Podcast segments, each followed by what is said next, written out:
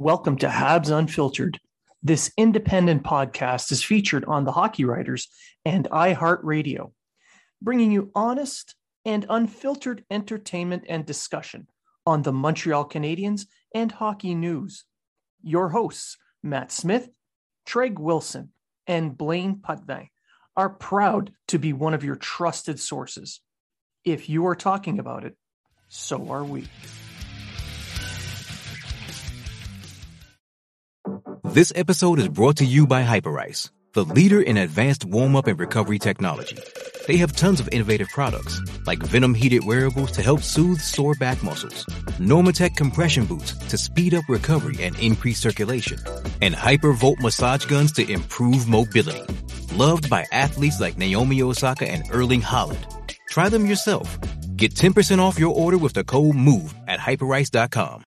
All that glitter all that gold won't buy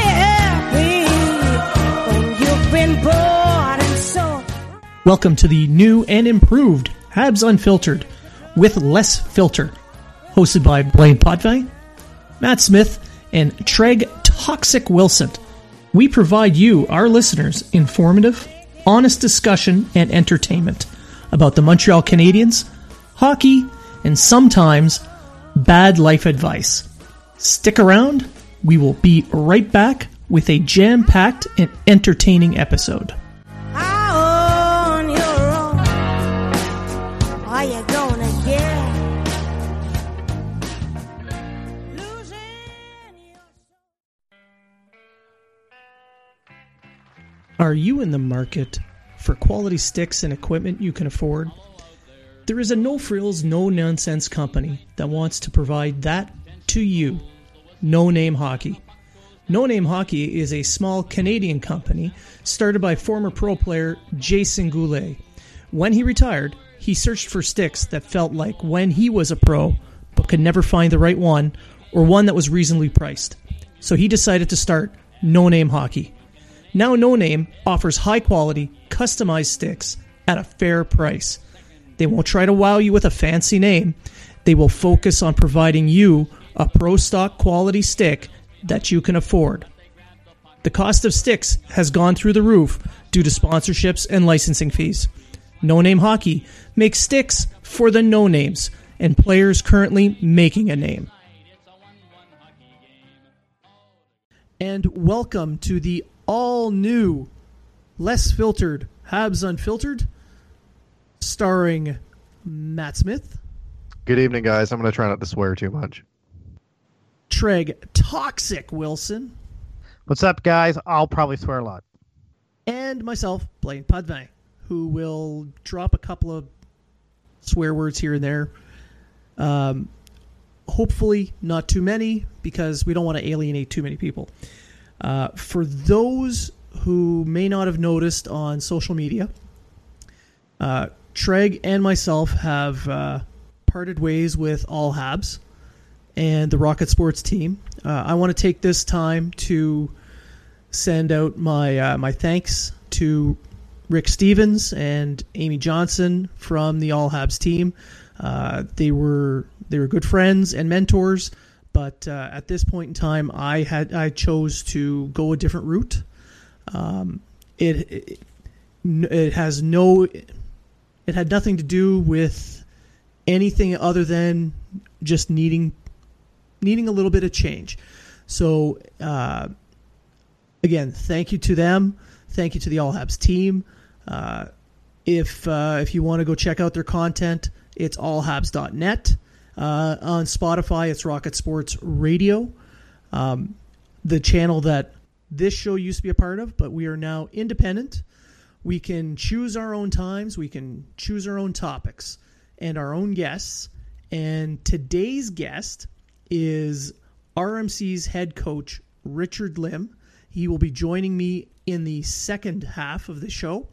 And we're going to be talking about uh, OUA hockey, uh, RMC itself, and the rivalry game that they're going to be playing uh, later this month versus West Point. Fun Ooh, stuff. That'll be exciting. Yes. Uh, but this segment, we will begin with the new additions to the Montreal Canadiens, Marco Scandella and some guy named what was it, what's his name? Uh, Koval, Koval, Koval Kovalchuk. Kovalchuk. Never heard of him. I said that one right. Some guy from the Thrashers. Yeah, He's a new rookie. new rookie, thirty-six year old rookie. I mean, I mean, not much can be expected of that guy. Maybe a point. Maybe. Maybe a goal here and there. He did have 14. He did have 14 points in LA before he parted ways.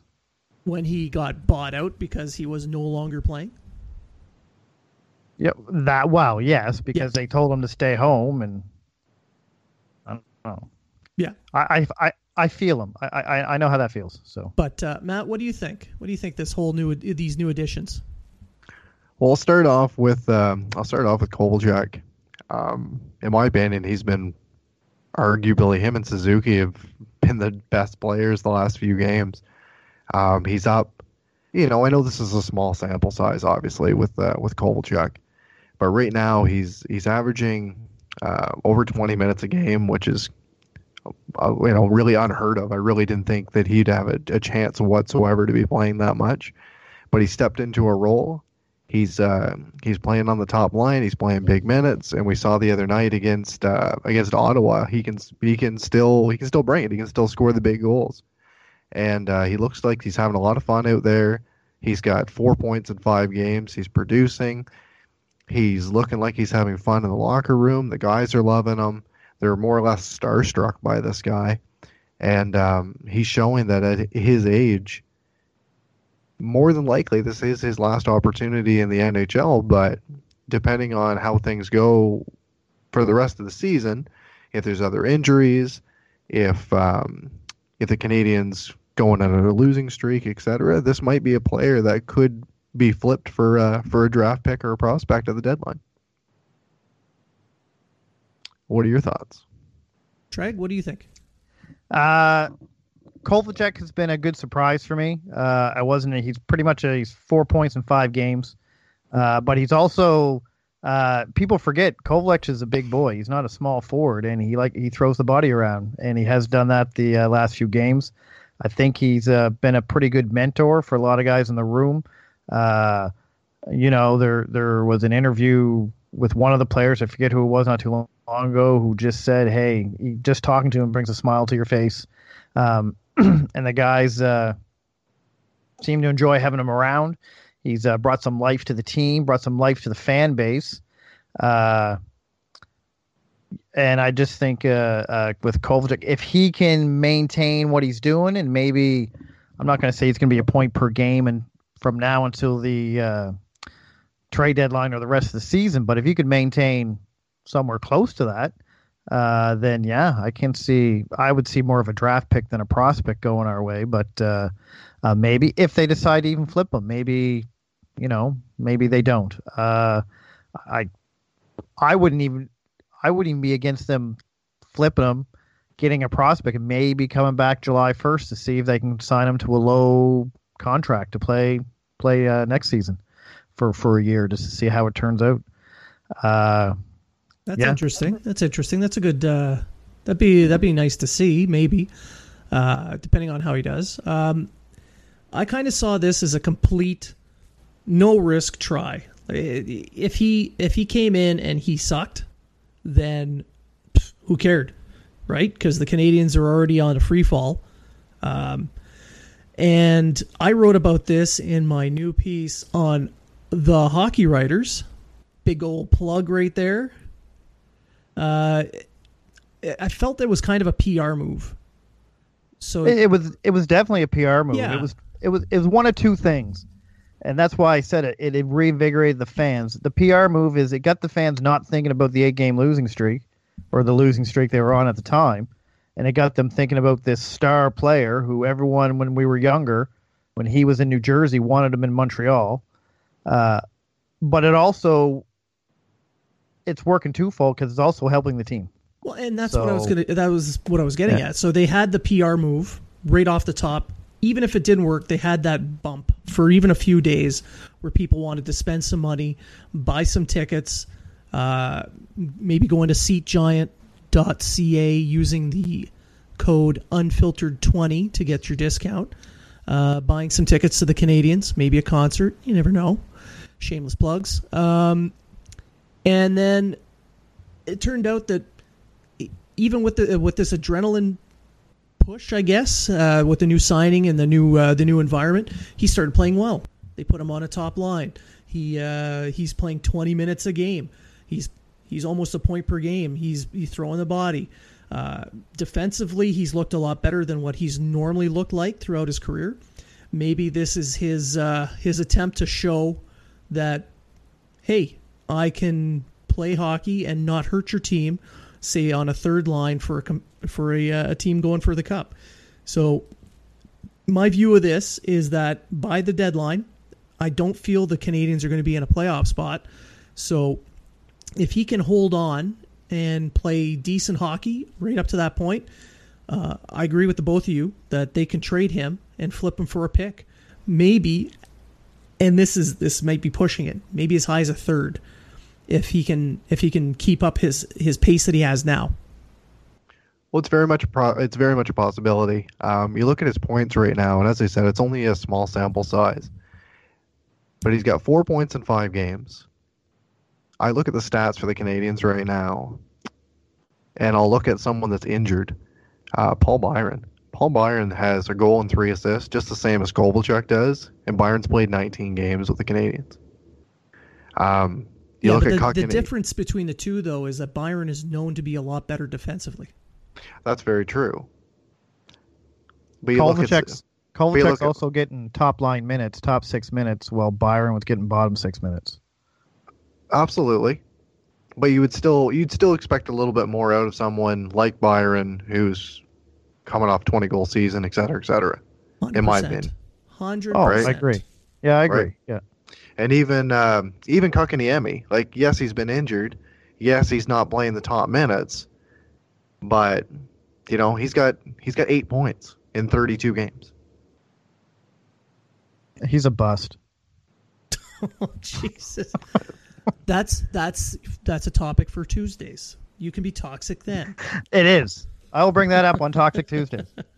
I don't really think he's a bust. I'm just that's just Yeah, oh, yeah. you know that's just But- Twitter for you. But going back to Kovalchuk, though, in my opinion, he's been uh, he's been a uh, kind of a breath a breath of fresh air to the lineup. He's uh, he's been good for the fans. He's been good for the media, and uh, he's been great for Brett Kulak, who got a uh, got a Rolex out of it for That's giving true, up his did. for giving up for giving up his number. yeah, and now uh, Blaine has a Kovalchuk jersey, not a Kulak jersey. Oh no, Kulak's name's still on it. So I don't know. Does that make it worth more? It could be. We can just put a piece of duct tape over it and put Kovalchuk. That's okay Well, too. It's You can it's in keep a the nice K. frame. You can keep the two Ks. Just have to put Kovalchuk over over Cuck in the middle. Yeah, but the autograph doesn't look like it. So I don't know. We'll see. we'll make Um, something work. So, what about Marco Scandella? In my view, um, getting him for what they got, uh, what they gave up, a fourth.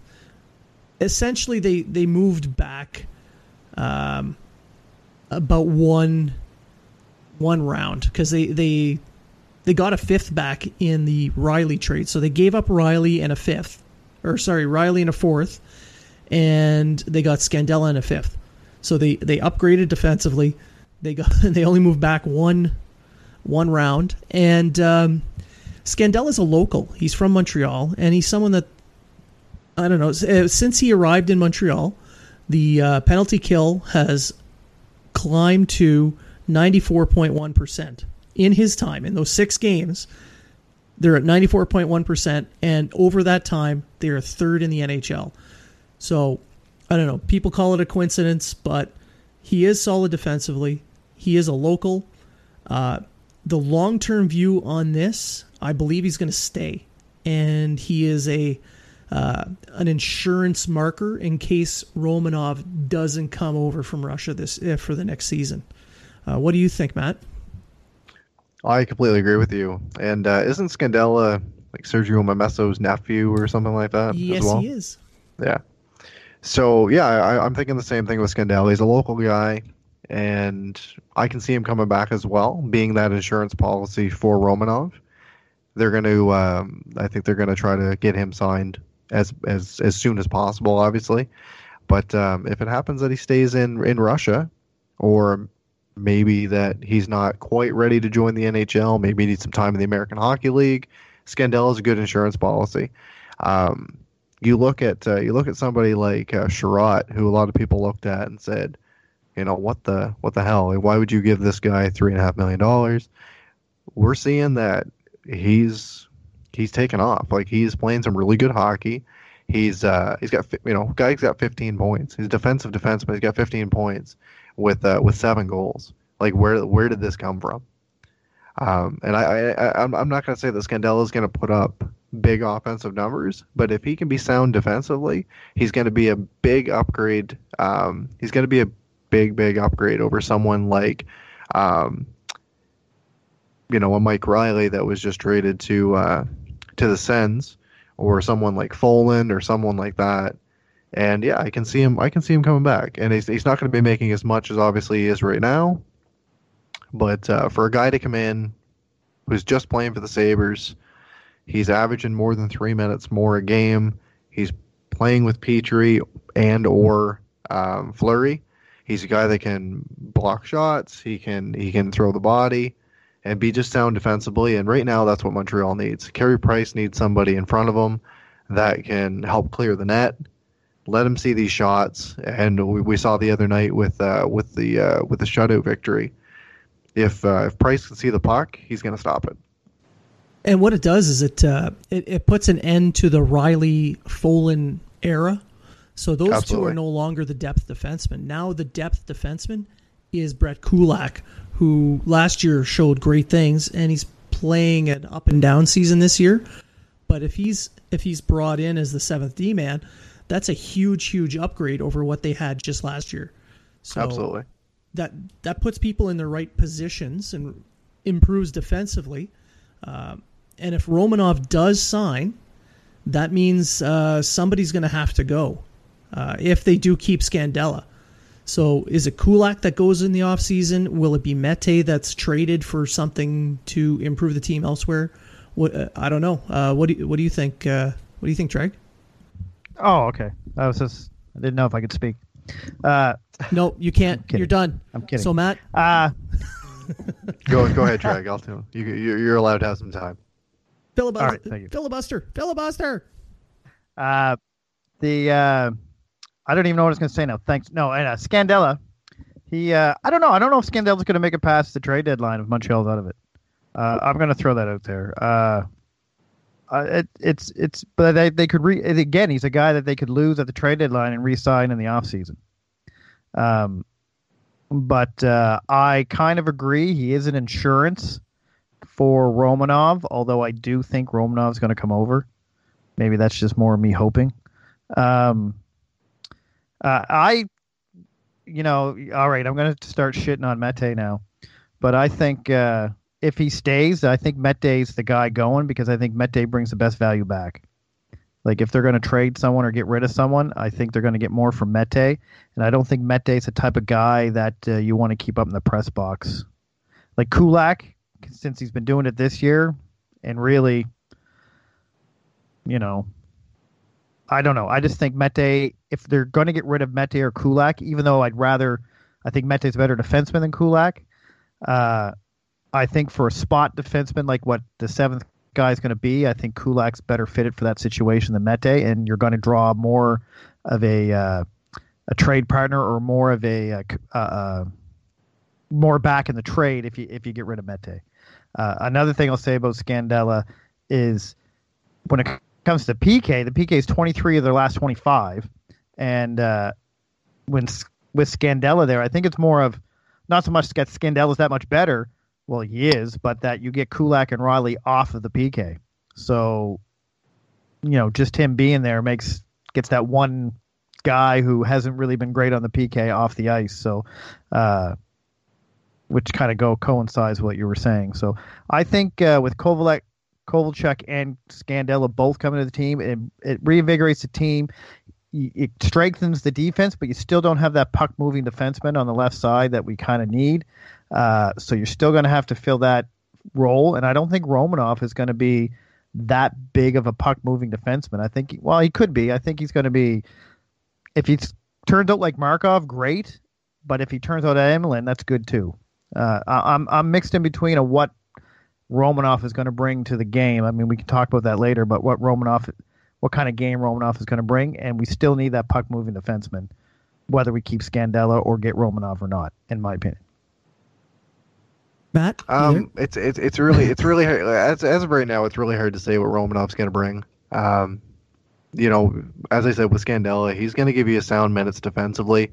I'm not going to really expect very much from him in, the, in an offensive perspective, but um, as you said, if you take Kulak out of the mix, you take Mete out of the mix, you take Reilly out of the mix. When it comes to on your P, uh, your penalty kill, you've now got Weber, Petry, Scandella, Chiarot, and Fleury. Five guys with size that will throw the body around. That will And that's what you need on the PK. exactly. They'll clear don't- they clear the front of the net. Absolutely.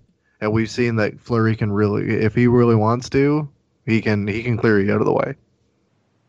Well, look look what he did to Lucic yeah, And Ronaldo. game And Ronaldo King- on the same and, shift. and Ronaldo. Yeah, Like, on the same just- shift. He you know he made Lucic look like last year's cutting an Emmy when he got hit.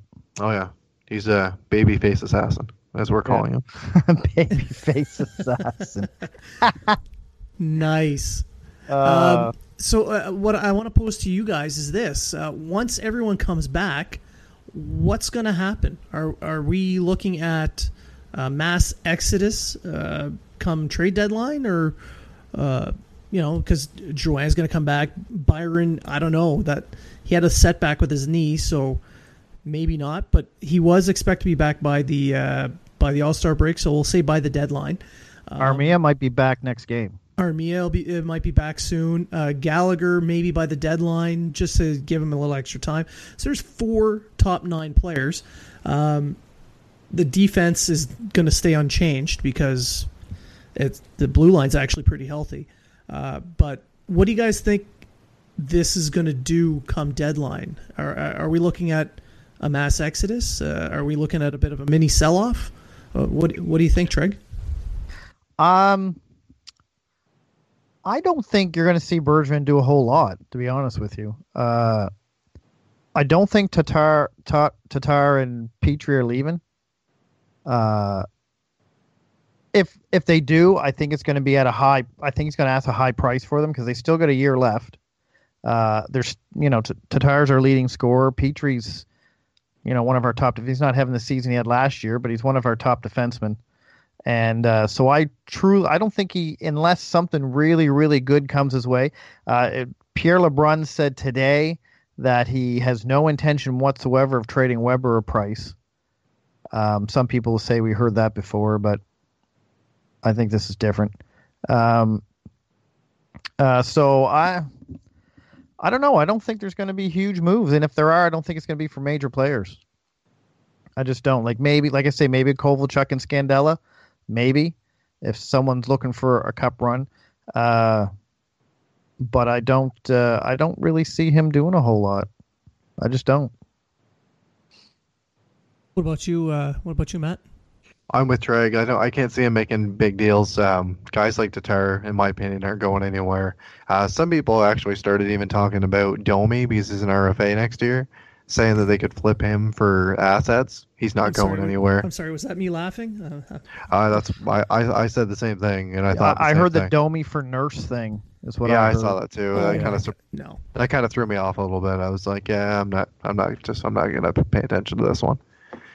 But um, my opinion, Tatar's not going anywhere. Domi, uh, Phillip Danault, any of these guys, they're not going anywhere. Um, the guys I can see moving, if it comes down to making a move to better the team because you're not making the playoffs, I'm looking at someone like Nate Thompson Yep. who can definitely help out a fourth line, can bring that veteran presence to a lineup, even a, even a lineup that's already has a veteran presence. You put in a guy like that, and you can you see what he brings to the room. You know, he'll he'll bring back a draft pick, or even even someone like um, Nick Cousins. He's a cheap contract. He can play up and down the lineup. He can play any forward position. He's an expiring contract as well. You move either of those guys, you're going to get something back. But I think, in my opinion, Thompson has the uh, Thompson has more value. Uh, defense will stay the same um, as well. I, I just think if he, I, I agree with Matt there. If he's going to move anyone, it's going to be especially when all these guys from injuries come back. Because when all these guys from injuries come back, and with the way Poehling's playing at the NHL level, like the last week or so since he's been up, actually since he's been recalled, he just got his first point. But he, people got to stop just looking at points at the way a player is playing. Because I thought Poehling since his re- last recall has been playing great hockey. Like Well, yeah, for the minutes he was playing. He's uh, he's strong. He he wins he wins his Yeah. puck battles, the 50-50 battles along the boards. He's winning most of those.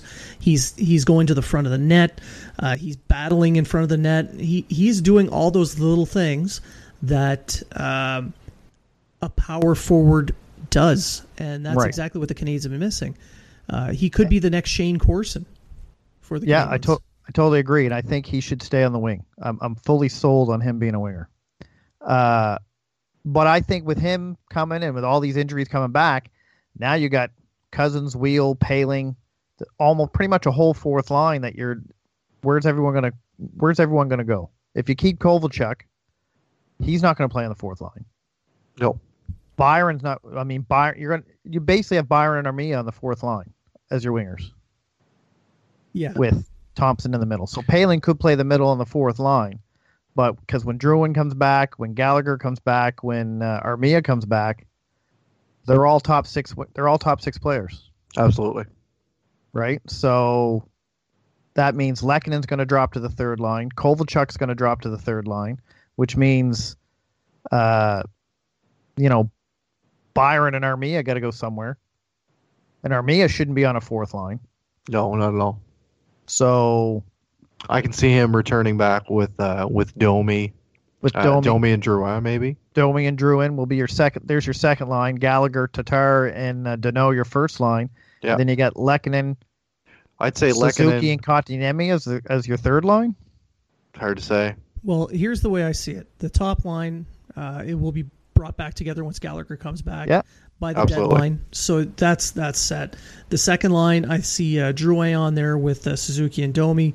The third Yeah, line will be the that. Finnish line again, and the fourth line, uh, Poehling will be there.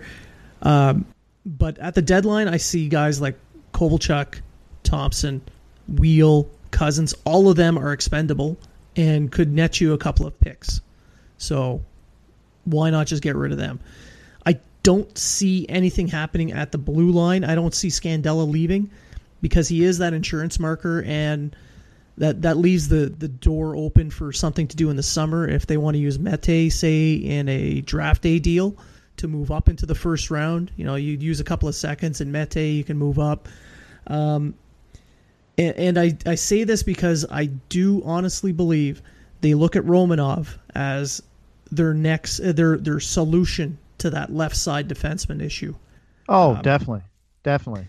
Because But they, but they probably why, look at him like the next uh, the next Konstantinov, you know, from the Red Wings back in the back in the nineties.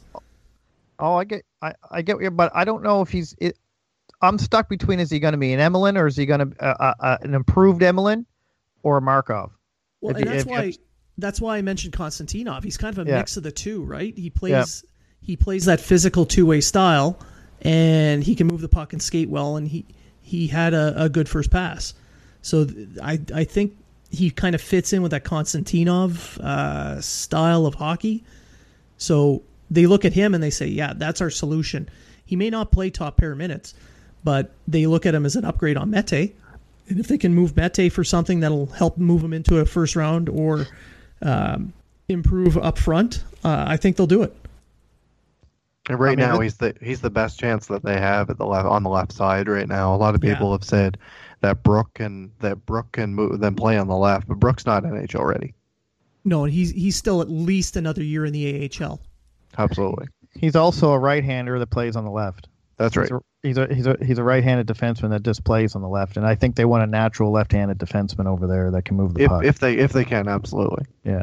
Uh, right now, the way I look at it is Romanov, even though he's not even in the NHL, is the most NHL ready defenseman that they don't have in the NHL right now, in in their in their uh, out of the prospect pool. out of the prospect pool. Yeah, yeah, I agree. So uh, that's nothing against Brook, but you Brook know, just needs more time. that's right. Yeah, that's right. I thought Brook was going to be the guy this year, but it ended up being Fleury, and I'm okay with that. So That, that kind of stuff happens. That that there's nothing wrong with that. yeah, Uh, but I guess we'll uh, we'll end that segment here. Um, I I'll end it saying that uh, if anybody wants tickets to the Canadiens or tickets to a concert, go to seatgiant.ca and use the promo code unfiltered20. That promo code will get you a discount at checkout. So we are helping you get entertained. yes. Shameless plugs. There's nothing shameless about plugs. Ugh, I've seen your hair. I don't have plugs. Or do you? Yeah, I'm using Rogaine like Jose Theodore. Oh my god. Awesome. All right. Uh, okay, fellas. So um, we're going to take a commercial break, and when we come back on the other side, uh, it's going to be uh, Coach Richard Lim of the RMC Paladins telling, uh, talking to us all about the rivalry game against West Point, a Division One A NCAA college hockey team. Stick around. Do you have a problem getting big city slams? Are you not getting the gains at the gym? Well, don't mortgage your future on rental supplements. Get Bergie Arms. Bergie Arms will get you the gains you need. Bergie Arms gets rid of all the bad attitude and builds better character so you can get the gains you need. Get Bergie Arms. Bergie Arms. Bergie Arms today. Not a real product. May, t- may make you trade your favorite player for a mountain and do not use if you're healthy, if you want loyalty, buy a dog. And welcome back to Habs Unfiltered. I am joined now by the head coach of the RMC Paladins, Richard Lim. How's it going, Richard? Uh, really good, Blaine. Uh, great Monday morning here uh, in Kingston. So, you know, still, uh, just going storm, but otherwise things are looking up. Well, that's good. Um, so, what my listeners may not understand why, being a Habs Central show, I'm bringing on someone from the Royal Military College of Canada. Um, the two hosts, as our listeners know, myself and uh, and Treg Wilson, are both in the Royal Canadian Navy, and we both play sports with the military. And I thought it'd be an excellent time to have our listeners hear from you, uh, who you you coach at a high level. You guys are in the OUA, uh, and you're competing against other colleges and universities throughout uh, Ontario and Quebec. So, can you give us a little bit of a background on your program?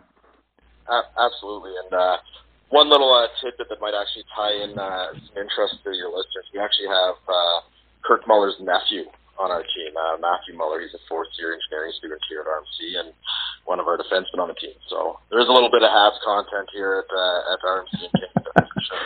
Well, it is Kingston, so there's always going to be a little bit of a touch of Habs. But that's Yeah, that's uh, that's news I didn't know of. That's that's interesting. Yeah, absolutely. Um, yeah, a little bit about our program. I mean, uh, as you touched on, we play in the OUA, uh, which is one of the three conferences in U Sports. So 20 university teams uh, within the OUA, 10 in the East, 10 in the West. Um, and yeah, we, we play a 28 game season, um, starting in first week of October, going into February, and then playoffs, uh, and then finally ending uh, in nationals in April with uh, teams from the other three, other two conferences, um, Canada West and the AUS out uh, the Maritimes. Um, typically, uh, our, our program it's we hate to use it, but it, it's sort of uh, the buzzword still, um, or buzz phrase, I guess, is you know we're one of the hidden secrets of uh, hockey within Canada. Um, most of our players are all ex-major junior guys. Um, if not all tier two players that just didn't get a D1 scholarship or decided to take uh, a Canadian education over the American education. Um, lots of ex pros that are coming back after a year or two, uh, trying to make it uh, minor pro have come back and, played in our league.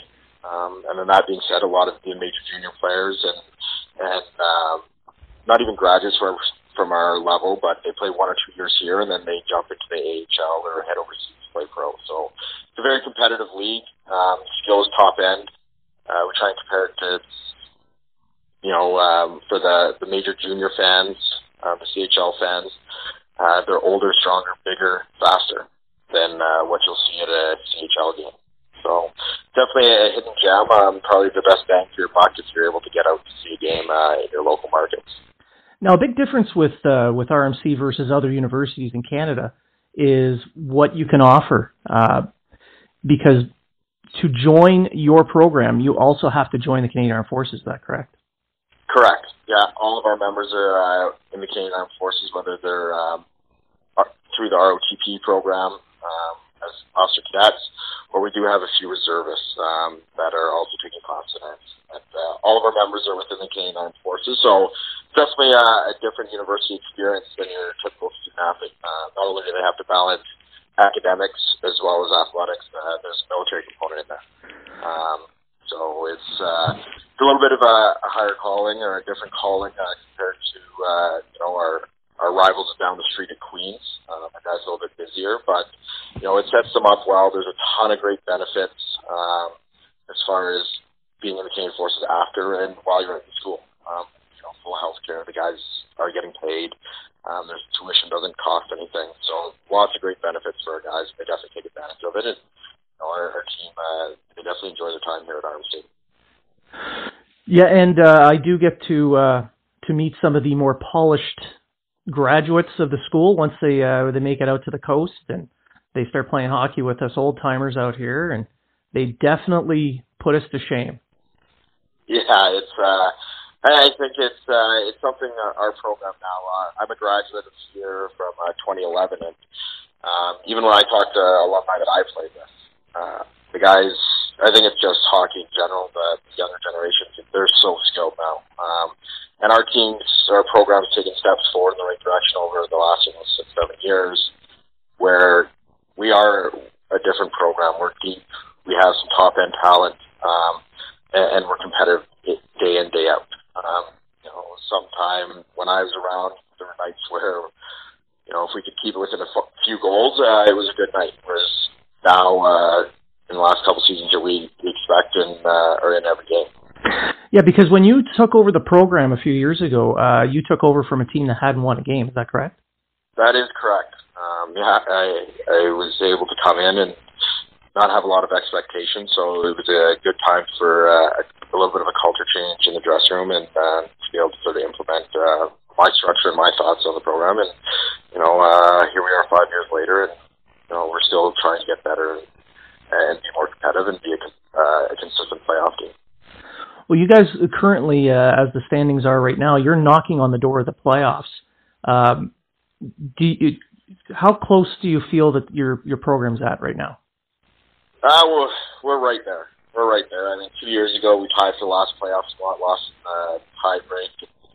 There's a little bit uh, a confusion as one of the teams forfeited a bunch of games with an ineligible player, and it cost us our playoff spot. Um, but uh, we've been right there for the last three seasons. We just need to jump over the hump, and um, it's no different than when we when we were coming off that losing season. Um, the first couple of years, we we didn't know how to win hockey games we were in a lot of ho- we're getting into a lot of hockey games. We lost a lot of one goal, two goal games, um, but we're always waiting for the other foot to drop, and it costs us winning games. And, and we're in the same spot here as far as getting into that playoffs, making that push on uh, winning some games that we need to win. Um, right now, we just we haven't been able to do it. We're close, so uh, it's a real important stretch here uh, heading into the last uh, last.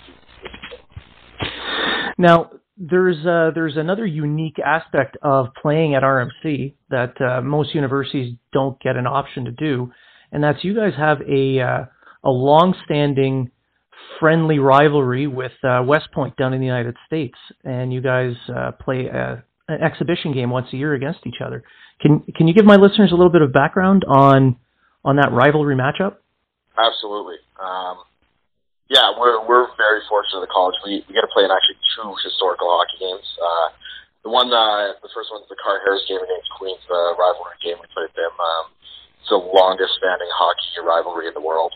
Um, that we play a uh, a game to uh, to memorize that, and then uh, the challenge challenge cup uh, with West Point is the longest international hockey rivalry in the world. So um, you know, it, it's something that has been around since uh, the early 1920s, um, and it, and it's a really cool experience for for our program um, to be able to not just play another NCAA team, but uh, another military academy. Um, you know, use the word friendly. I don't think there's anything friendly about it on ice. Uh, for that for that 60 minutes, it's uh, it's intense. Guys want to a lot of school school uh, pride. There's a lot of alumni pride. Um, it's something you know. This week, uh, I'm looking at my inbox. I already had three emails this morning at 10 a.m. Uh, Monday morning from alumni about our game on Saturday. so my inbox will be filled all, all week here from alumni. Um, you know, our school's all behind it. It. It's a really cool experience. Um, so yeah, it, the game itself, and then just for the guys to rub shoulders with. You know, I, I hear from alumni that they'll be deployed in Afghanistan and bump into an American officer that they start chatting and they played against each other in, in this game. You know, a dozen years ago. Um, it, it's a pretty cool experience to, to have something so meaningful with so many great people that have been involved in the program, both programs, and then to know that you know that those are those are brothers in arms that uh, that guys could see anywhere in the world at any point on a, on deployment doing their jobs. Now, um, the players no longer no longer have that uh, that that rooming style. This year, RMC is hosting. Uh, are you trying to get the two teams to kind of uh, meet up with each other through the weekend after the game or before the game? Um, it, it's it's tough with our scheduling, just with it being mid-season. Um, with how much school we already miss, like both schools miss um, academically with our with our in-season schedule. It's tough to do the the two or three days that we need to to do a rooming thing such as that because West Point will be coming up uh, Friday afternoon, uh, so they get into a Friday late night, and then Saturday we have our game, and then they first thing Sunday morning. Um, so it, it is tough. I mean, obviously, um, makes a little difference here as well with the the different rules that you know that uh, West Point cadets have as far as being allowed off campus and whatnot. Uh, it's a little different. Um, just uh, in culture, it's it's also a tough climate for coaches nowadays as well when we go on the road with our players. Um, social media and everything else, it's a lot different than uh, than past years where you know players can go out and and mingle and stuff and if they were off campus when the rules maybe say that they aren't allowed to be off campus, but uh, no one was the wiser for that weekend. Um, it's something that uh, Coach Riley and I have definitely discussed. You know, uh, we'd love to do a little bit more of a social aspect. It's just a matter of time. Um, time and the travel. The last couple of years, uh, we had actually planned to meet down there, and both years we went down to West Point. Uh, we've been hit by an ice storm, so it sort of put a wrench into our plans. But uh, yeah, it's something that we're that we're constantly talking about and trying to make uh, the experiences uh, as awesome for our players as possible. Pardon me. Uh, now, so the game itself, it's uh, it's going to happen on the 18th of January. Um, RMC's hosting. So, um, what kind of uh, what kind of pressure are the alumni going to put on the team when they're at the rink? well, they'll they'll be loud. Uh, we're having an alumni game during the day, um, and then a big uh, alumni dinner uh, before the game across the street at one of the one of the messes. So I think we're going to be the alumni. There'll be 50 to 60 uh, alumni in town in the game, which is a big group for uh, for our group in Kingston.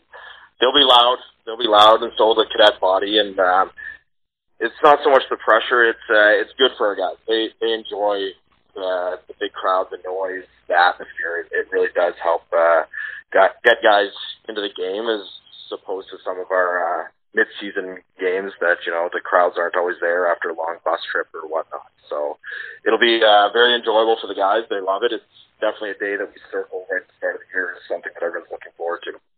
In the game itself, uh, the Army holds a bit of a an advantage on the uh, the wins with RMC's record against Army in the last few years. How how have they fa- how have you fared against them? Um, well, yeah, I, I mean, I think the last time we won was 02, and then we got a tie in 06.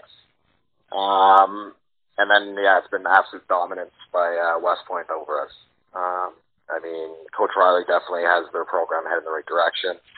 Uh, this year, they're a nationally ranked top 20 team in NCAA, um, so they're they're good again this year. Um, the la- but that being said, the last couple of years have been real close games. Um, I mean, you know, a few years ago we lost by one uh, late in the third here up in Kingston. Last year we had a two-one lead going into the last ten minutes uh, of the game down in West Point, and know, we found ourselves shorthanded for the last uh, last eight minutes, including two five-on threes. And you know, you give West Point opportunities like that, you know, they're they're going to make you pay. So um, definitely, uh, the games have been real competitive. They're close. Um, and you know, this year I expect nothing uh, but but the same with a, a close game, and hopefully we can uh, break that streak that uh, Coach Riley and uh, and the Knights have uh, against us right now. Now down the stretch for for your regular season, uh, there's not much time left. Uh, what what is your plan going forward to get your team over the hump? Yeah, that's a great question.